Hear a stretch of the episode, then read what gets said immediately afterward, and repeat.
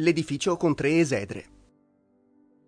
Il complesso, di forma rettangolare, è molto articolato ed ha esternamente, su tre pareti, una triplice esedra con porticato. Le due ali presentano diversità strutturali. Prevalenza di aree aperte in una, presenza di vari locali nell'altra. Gli ambienti orientati a nord erano utilizzati per banchetti estivi. Era un vestibolo a servizio dell'edificio con peschiera, residenza privata di Adriano. Le cento camerelle. Il sistema di sostruzioni a quattro piani, ripartiti in piccole stanze, fu progettato per superare il dislivello di ben 15 metri e ottenere un vasto pianoro su cui realizzare il quadriportico del Pecile.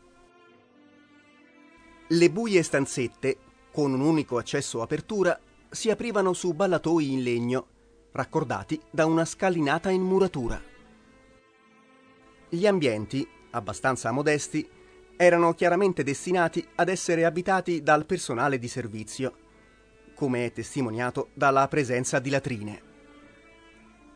Tuttavia, alcuni locali, essendo estremamente vicini alla strada basolata carrabile, che con percorso sotterraneo raggiungeva direttamente i locali di servizio delle terme, furono utilizzati anche come magazzini per conservare tutto ciò che occorreva per la villa.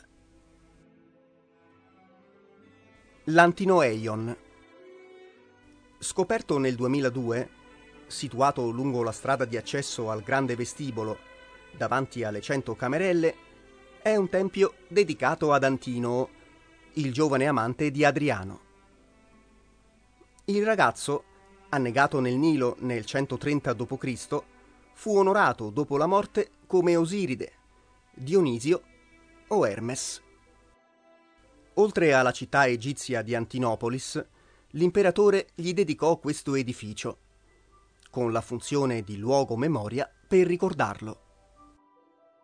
L'Antinoeion è l'ultima grande costruzione fatta realizzare nella villa da Adriano, che morendo non riuscì a completarla.